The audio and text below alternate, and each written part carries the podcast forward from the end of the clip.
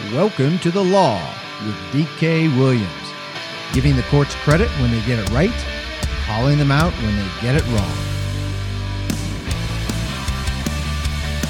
And welcome back to The Law. I am DK Williams, and this is episode 75. Can you believe it? When you're talking about anniversaries, 75th is the diamond anniversary.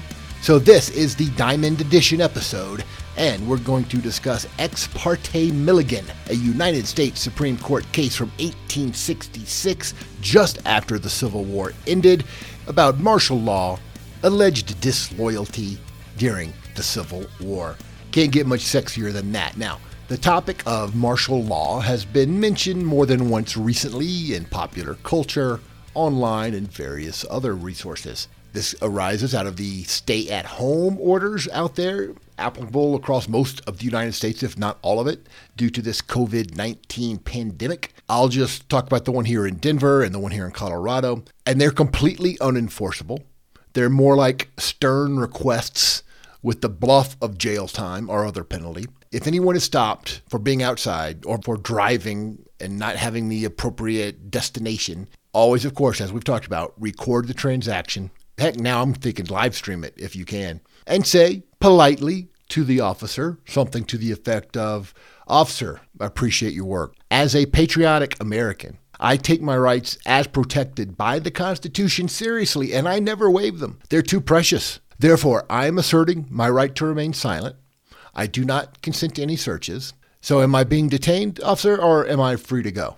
Of course, be prudent. All right, take care of yourself, take care of others. Don't be dumb, but never succumb to illegitimate state power. Acquiescing is un American. Don't be un American.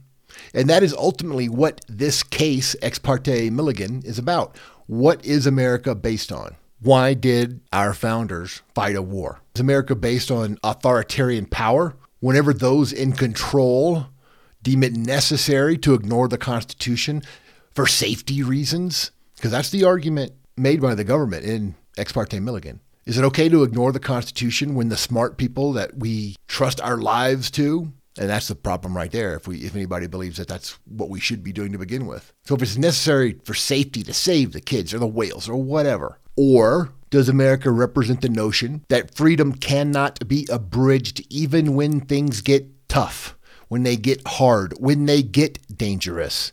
And this is where my sign off phrase comes from freedom is dangerous. Live dangerously.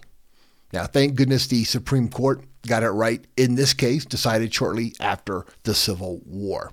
As always, The Law with DK Williams is brought to you in collaboration with Speakeasy Ideas. You can subscribe to The Law and all the other Speakeasy Ideas podcasts, there's two of us, through your favorite podcast app and at speakeasyideas.com. So if you go to your podcast app, you're going to look for this podcast, search for Speakeasy Ideas. It'll pop up and you'll see the law episode, whatever. There'll be a whole list of them there. There'll also be another uh, set of podcasts from Tom Krannawitter. But that's how you find it, Speakeasy Ideas. And go to speakeasyideas.com slash the law, and you'll have a list of these podcasts there for you as well. Follow this podcast on social media. That's Twitter at the law DKW and on Facebook.com slash the law with DK Williams. I'd like to hear from you. If you like the podcast, leave a comment, spread the word about us. And I'm available to come talk to your group or for any media appearances. Contact Bethany at speakeasyideas.com for details. Likewise, contact Bethany if you'd like to contribute to our work here at The Law via a sponsorship. And if you have a legal question out of Colorado, this is the only place I'm, I'm licensed to practice. Used to be licensed in North Carolina, but that was a long time ago. So if you have a question, hit me up via text or voicemail at 303 588 2731.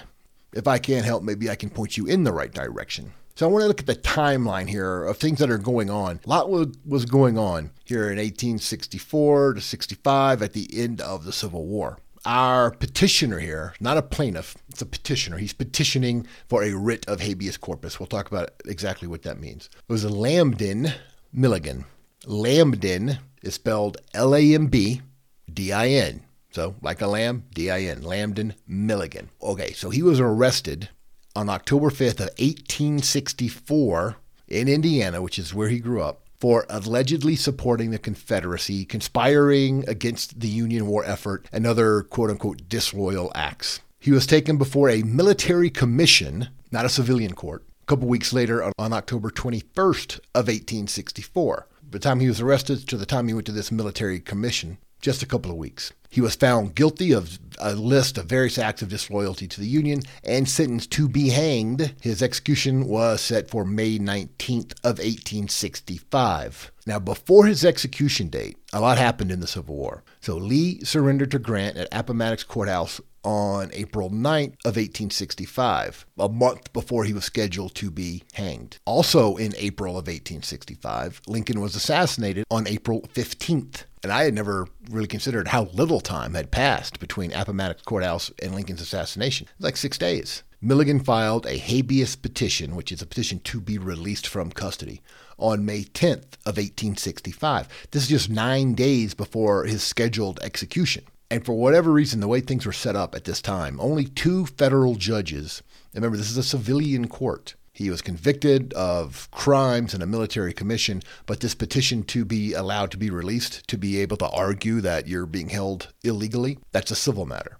And only two federal judges heard his petition for writ of habeas corpus, and they split one to one. He appealed that because he didn't win, and the U.S. Supreme Court heard it, and that's what we're talking about today. They entered a decision in his favor on April 3rd, 1866. Now, he did win in a unanimous decision.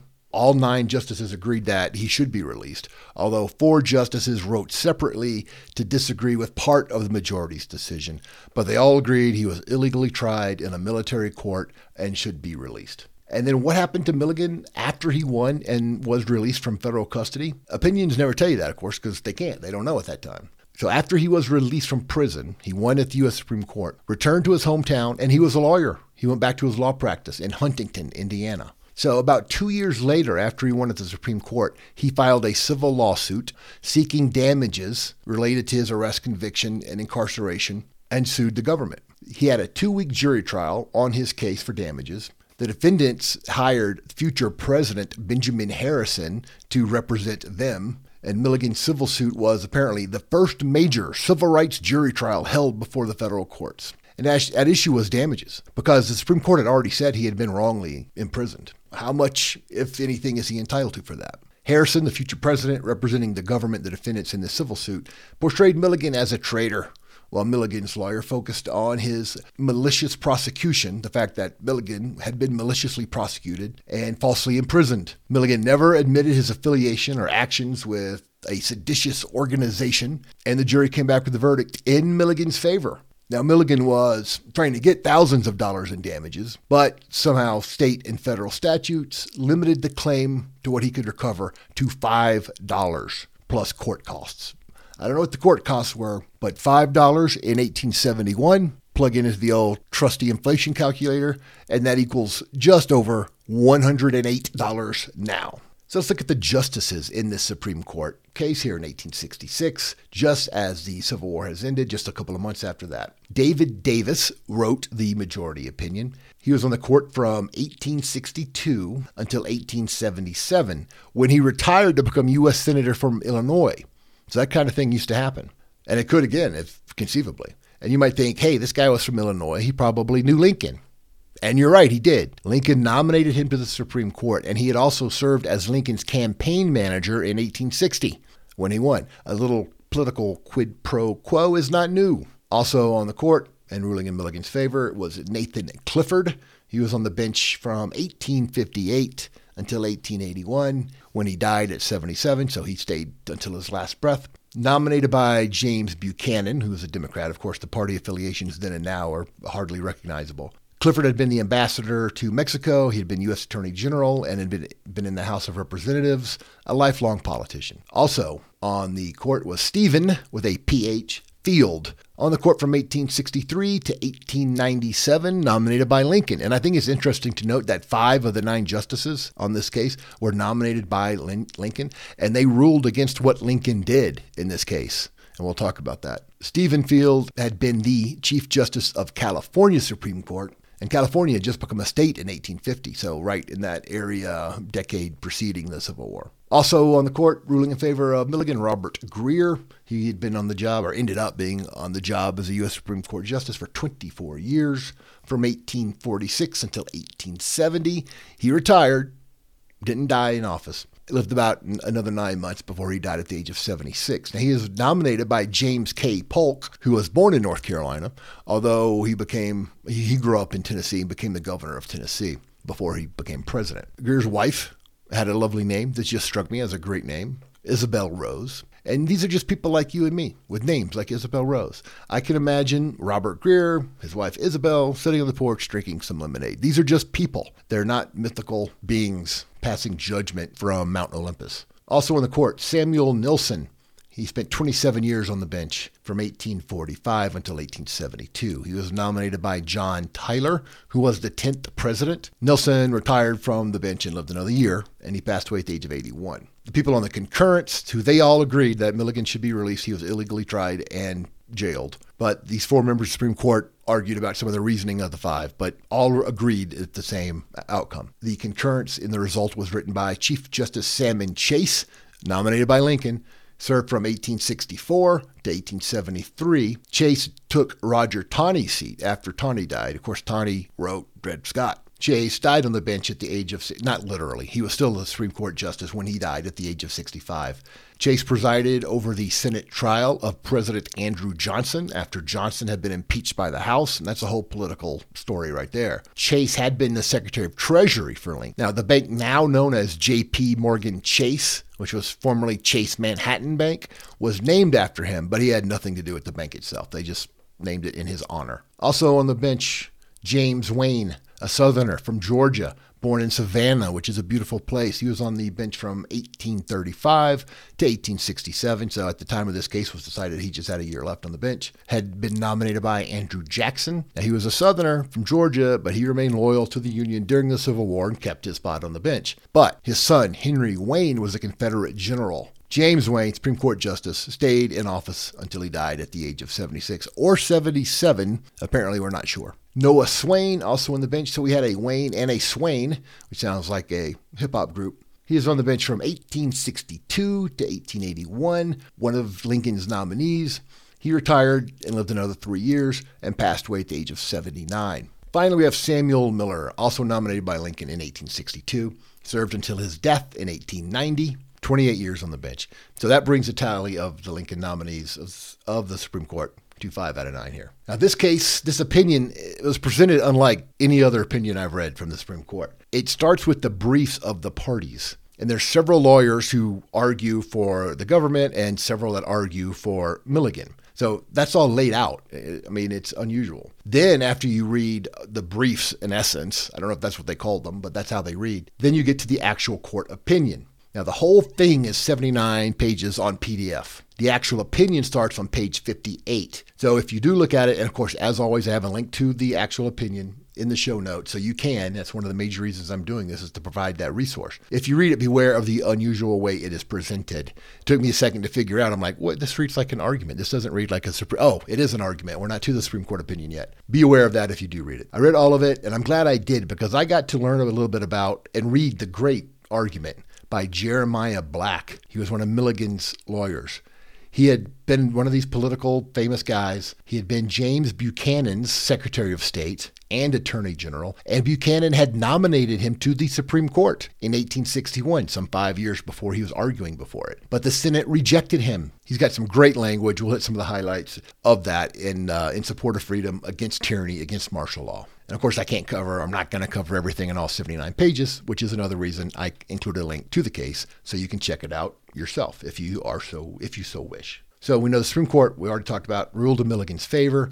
Oyez.com summarized the decision and said that the court held that trials of civilians by presidentially created military commissions are unconstitutional. And remember, this was a military commission set up under Lincoln or pursuant to Lincoln's orders. Specifically, it is unconstitutional to try civilians by a military tribunal unless there is no civilian court available. And there were plenty of them available at this time. The military commission here did not have jurisdiction to try and sentence Milligan, and he was entitled to discharge. So that's the ultimate outcome. Let's look at the words of the opinion, including some of Black's argument and some of the government's argument. Now, as a starting point, what is a petition for writ of habeas corpus? It is a legal process, and you have to write it down, so it is a writ. It's used to bring a prisoner, someone who's incarcerated in custody, before a court to determine if that person's imprisonment or detention is unlawful and he should be released. It is basically the ability to challenge one's incarceration in the courts. Now, the Constitution specifically allows for the ability to file a writ of habeas corpus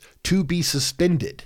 So it's very, very important thing. And this opinion talks about the history of it way back in common law, hundreds of years with the kings, and the right to be able to argue, hey, I should be not in jail right now but it can be suspended. Look at the Constitution. We'll go right to the language. Article 1, which deals with the executive power, Section 9, Clause 2 says, quote, "The privilege of the writ of habeas corpus shall not be suspended unless when in cases of rebellion, which is what we're dealing with, right, or invasion, the public safety may require it." That's what it says. So, pursuant to that power, the Civil War Congress passed a statute that allowed for Lincoln to suspend that privilege, as it's referred to in the Constitution, throughout the country, which Lincoln did. That act was called the Habeas Corpus Suspension Act, signed into law March of 1863. So you got the Civil War going. Lincoln exercised his powers under this act in September of 63, suspended habeas corpus throughout the Union. So this applied to no habeas corpus in any case involving prisoners of war, spies, traitors, or military personnel. So that includes people that could be civilians, which in this case it did. Milligan was arrested and tried by a military commission. Now, this act and suspending habeas corpus didn't authorize the military to try civilians, but the, the act meant that once you're incarcerated, you don't have the ability to challenge your incarceration. So it gives the government basically a blank check to arrest and incarcerate opponents of the government, which is obviously problematic. But the suspension didn't mean the military can try you and ignore the protections in the Bill of Rights, the Bill of Restrictions, as we've talked about, because it restricts government, it doesn't grant rights. So this statute didn't give the military the authority to try people and then sentence them to death, which is what they did here. And of course, this entire notion of a habeas suspension is problematic because even the Constitution says when public safety may require it. Well, what does that mean? May require? Who decides when it is required? Well, Congress does. And they can pass a statute like they did here, give the power to the president, and then he's got the, the discretion to suspend it. Not a very stringent standard. What if Congress felt public safety required it after 9 11? Well, the Constitution says they have the power to do that. Or because of a virus throughout the country. This is so dangerous, we have to suspend habeas corpus. So if you get arrested for being outside, you can't challenge that. You, are just going to stay in jail as long as this, this uh, suspension is ongoing. They can do it under the Constitution. That's why this case is important. That's why it is being mentioned now, not necessarily the case, but martial law and the government telling you you can't leave your house under certain conditions. So, what was Milligan, who was a citizen, citizen of Indiana, part of the Union, charged with by this military commission? One, conspiracy against the government of the United States. Two, affording aid and comfort to rebels against the authority of the United States. Three, inciting insurrection. Four, disloyal practices. And five, violation of the laws of war. It seems all of these charges, particularly the first four, inciting insurrection, disloyal practices, etc., all of those could have been levied against the founders of this country. Inciting insurrection? Yes. Disloyal practices to the king? Yes. Conspiracy against the government of the monarchy of Great Britain? Yes. Offering aid and comfort to rebels against the authority of the king? Yes. It's just here that it's all these things are against the government of the United States. I think it's important to point those things out, and especially this disloyal practices charge. Who gets to decide that? The government does, right? If if that's a legitimate crime. And the charges include alleged specific instances of each of those things. Milligan objected to the authority of this military commission to try him, and the military commission overruled his objection. They said, No, we're not going to hear it. And imagine that. Of course they did. So he was tried and convicted, sentenced to death. The questions that the Supreme Court is looking at one, ought a writ of habeas corpus to be issued? Two, ought the said Milligan be discharged from custody? as in said petition, which is yes. So they answered the first two yes. And three, whether the military commission had jurisdiction legally to try and sentence Milligan. And the answer to that is no.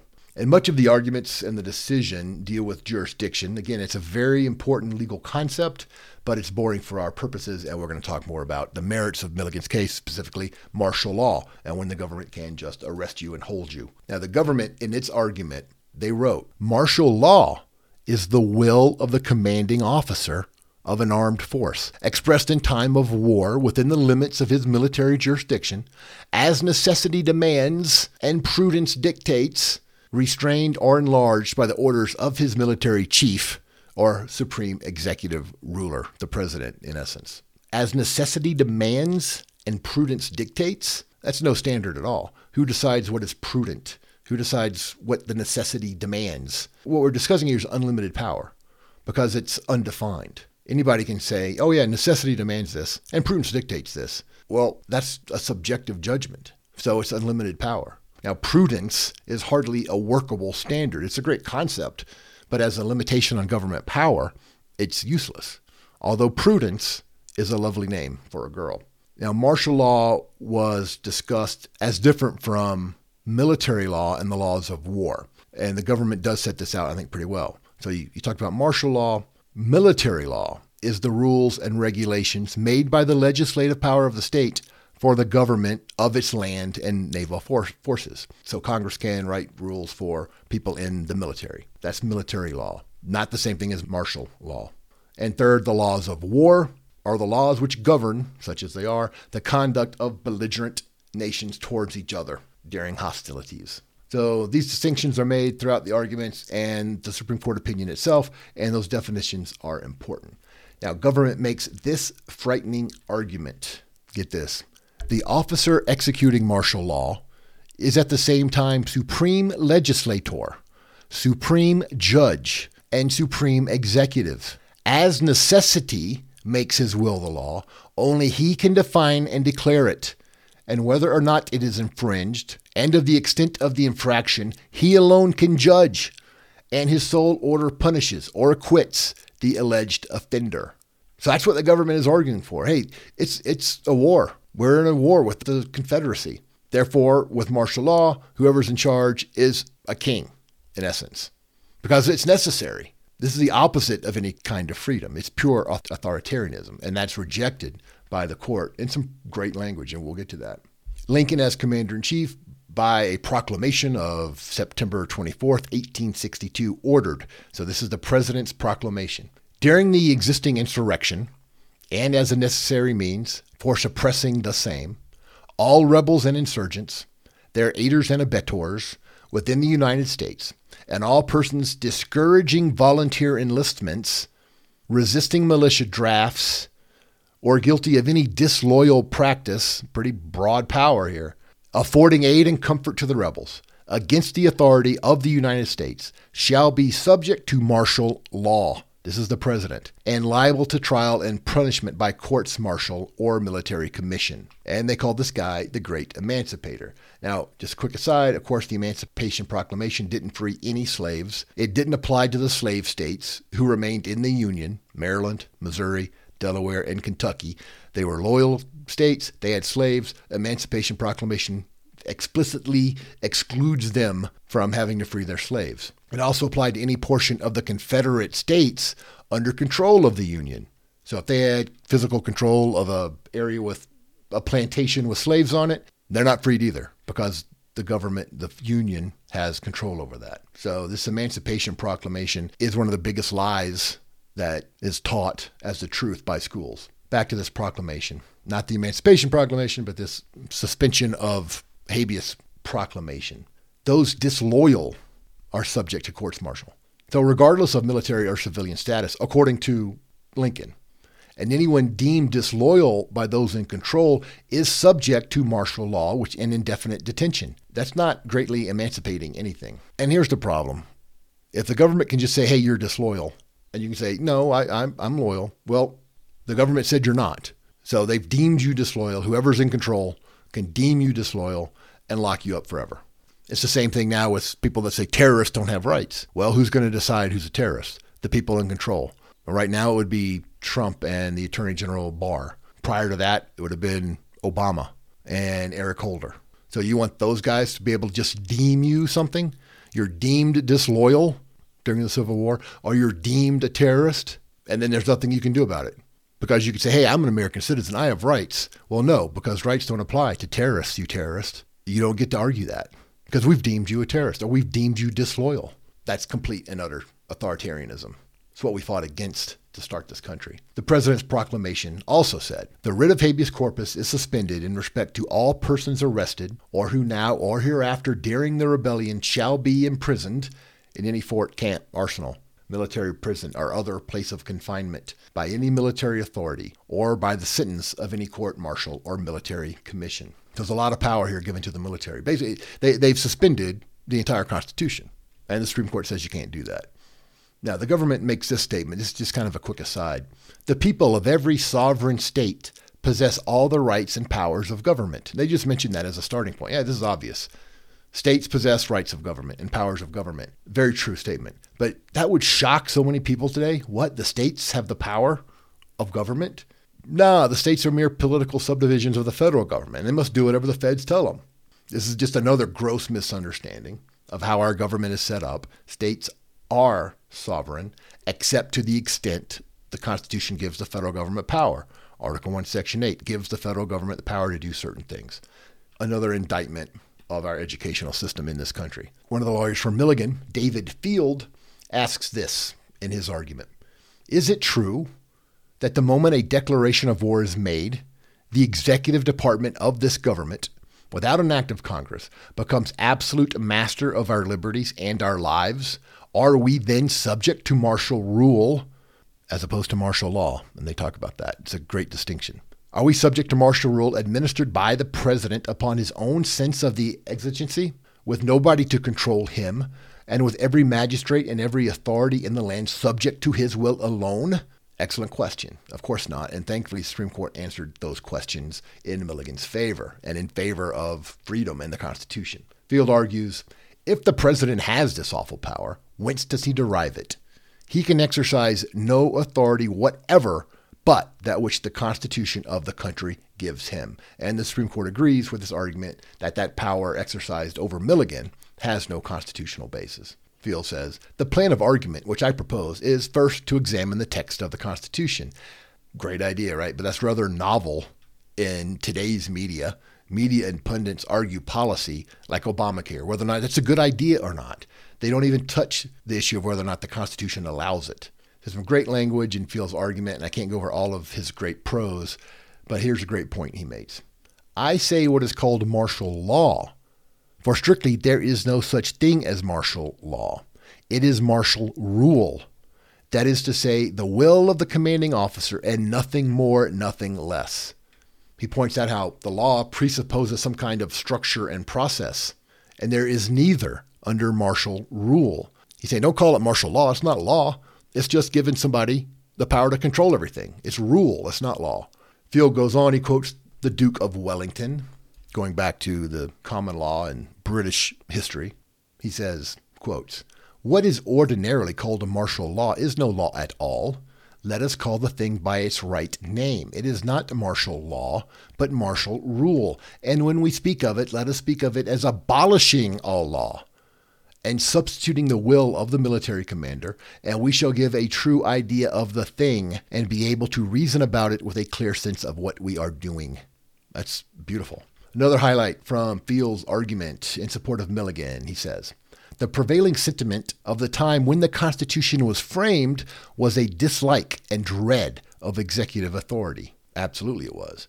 And it seems that in 2020, far too many people, instead of dislike and dread of executive authority, worship that executive authority. You know, like an unenforceable and unconstitutional order to stay home. By the way, this David Field, lawyer representing Milligan, was the brother of Stephen with the PH Field sitting on the Supreme Court bench evidence that we've had uh, oligarchy for a long time. All of these guys know each other, are, are related. James Garfield also argued for Milligan, the future president. So he's got some heavy hitters, right? He went way back and deep into the history of military tribunals and their legitimate and illegitimate uses. Great history.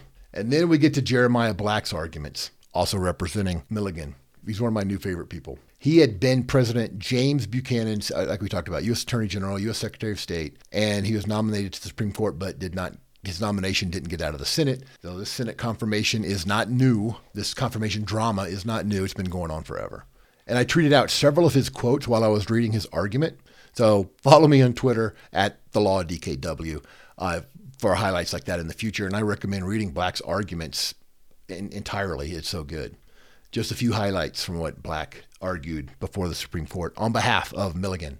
They, the founders, knew very well that no people could be free under a government which had the power to punish without restraint.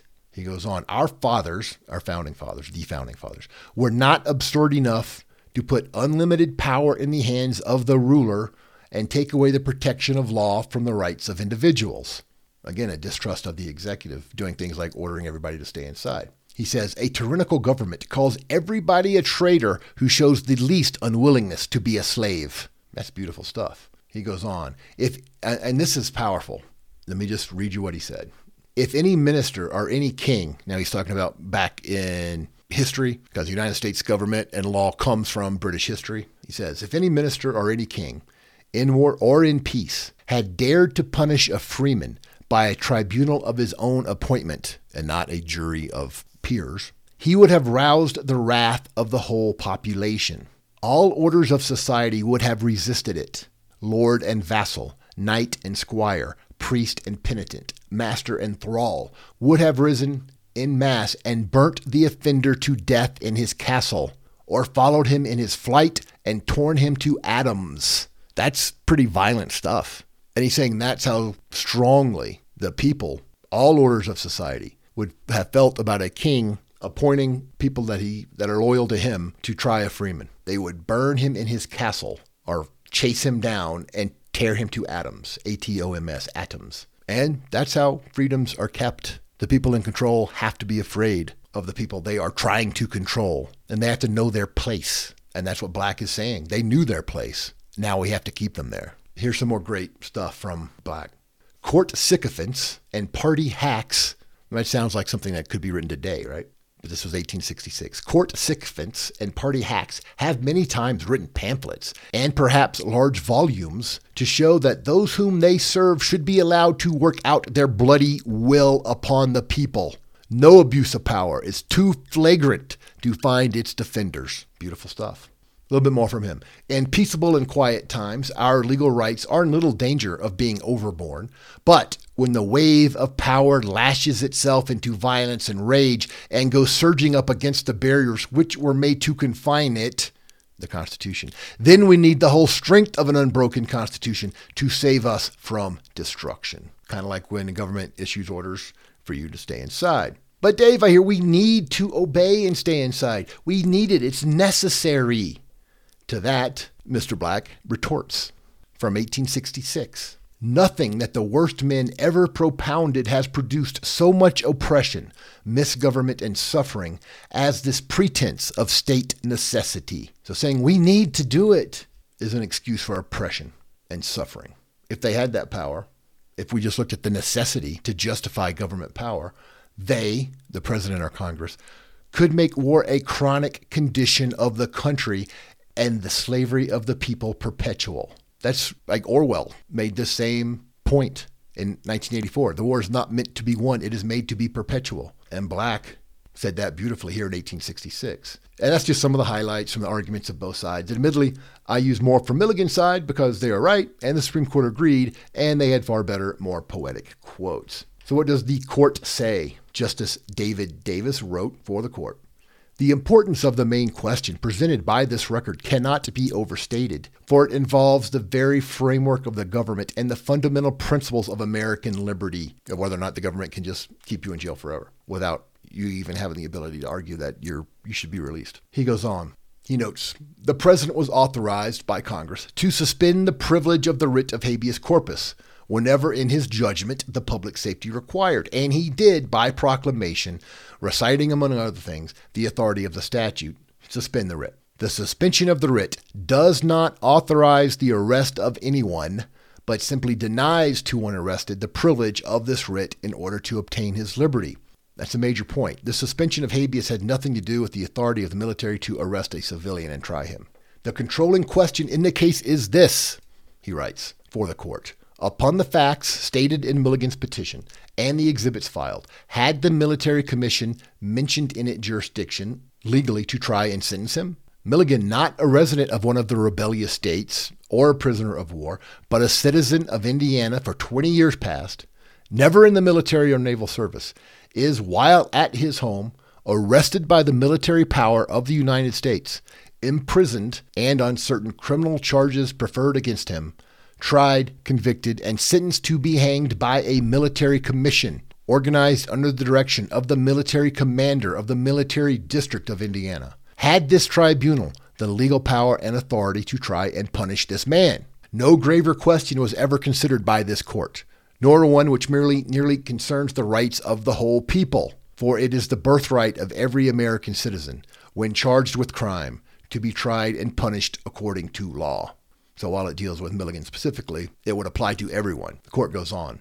By the protection of the law, human rights are secured. Withdraw that protection, and they are at the mercy of wicked rulers or the clamor of an excited people.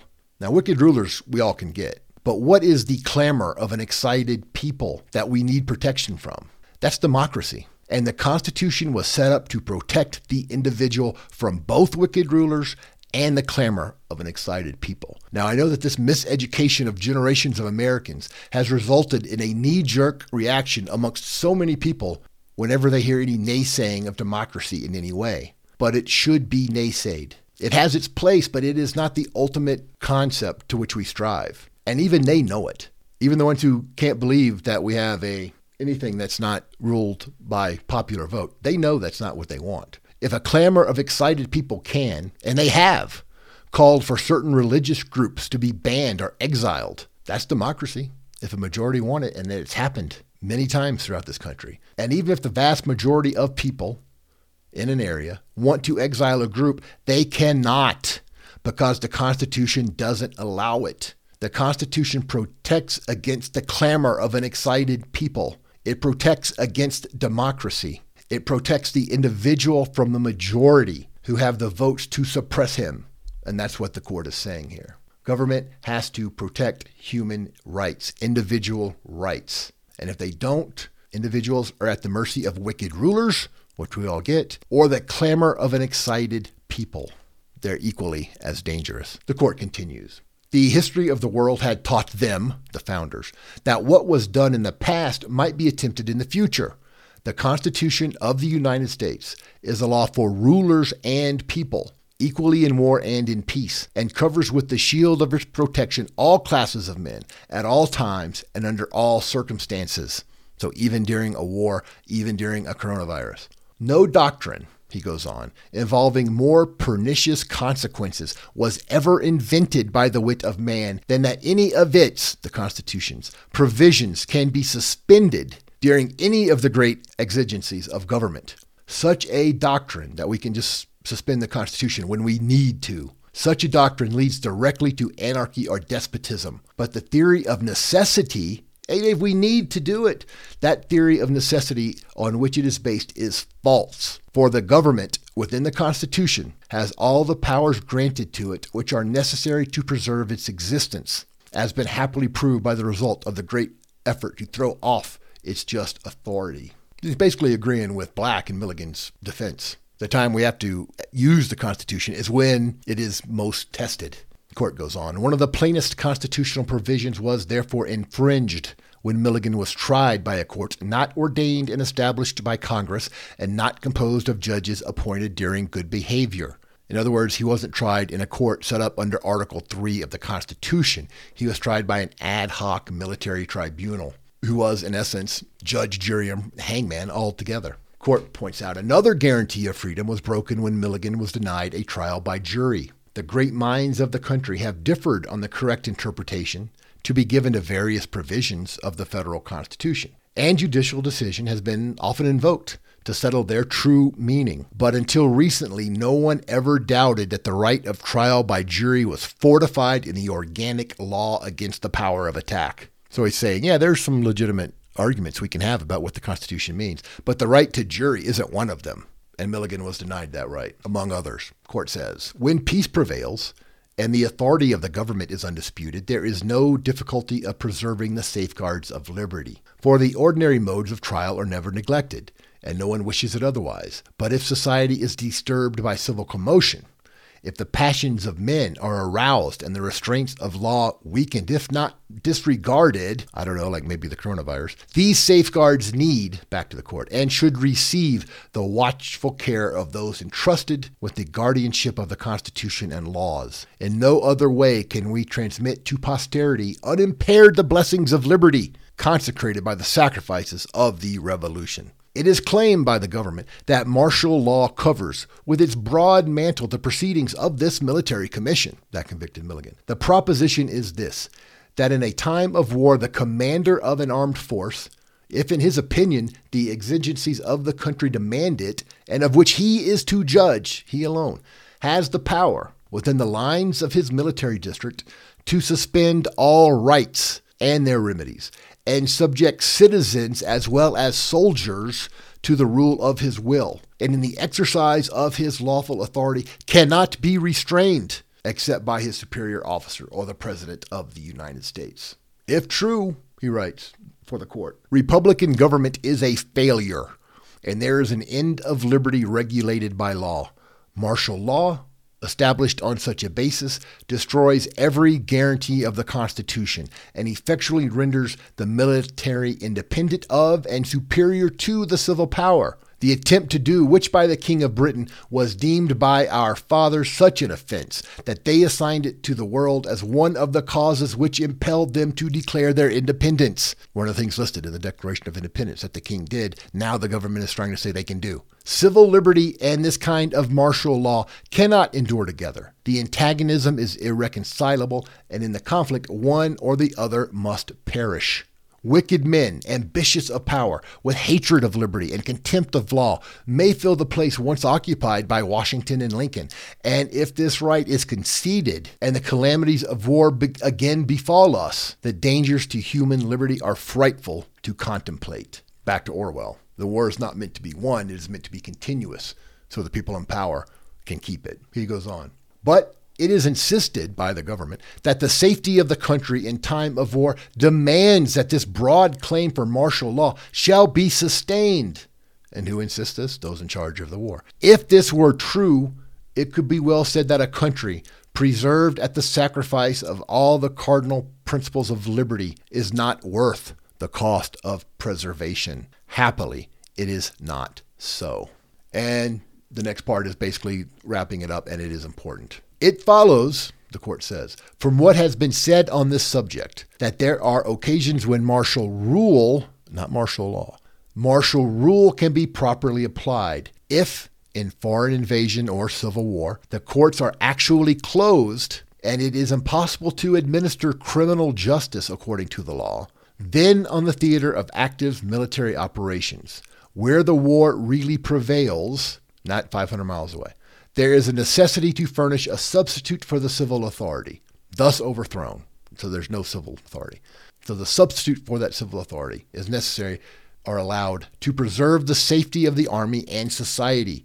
And as no power is left but the military, it is allowed to govern by martial rule until, and only until, the laws can have their free course. Martial rule can never exist when the civilian courts are open.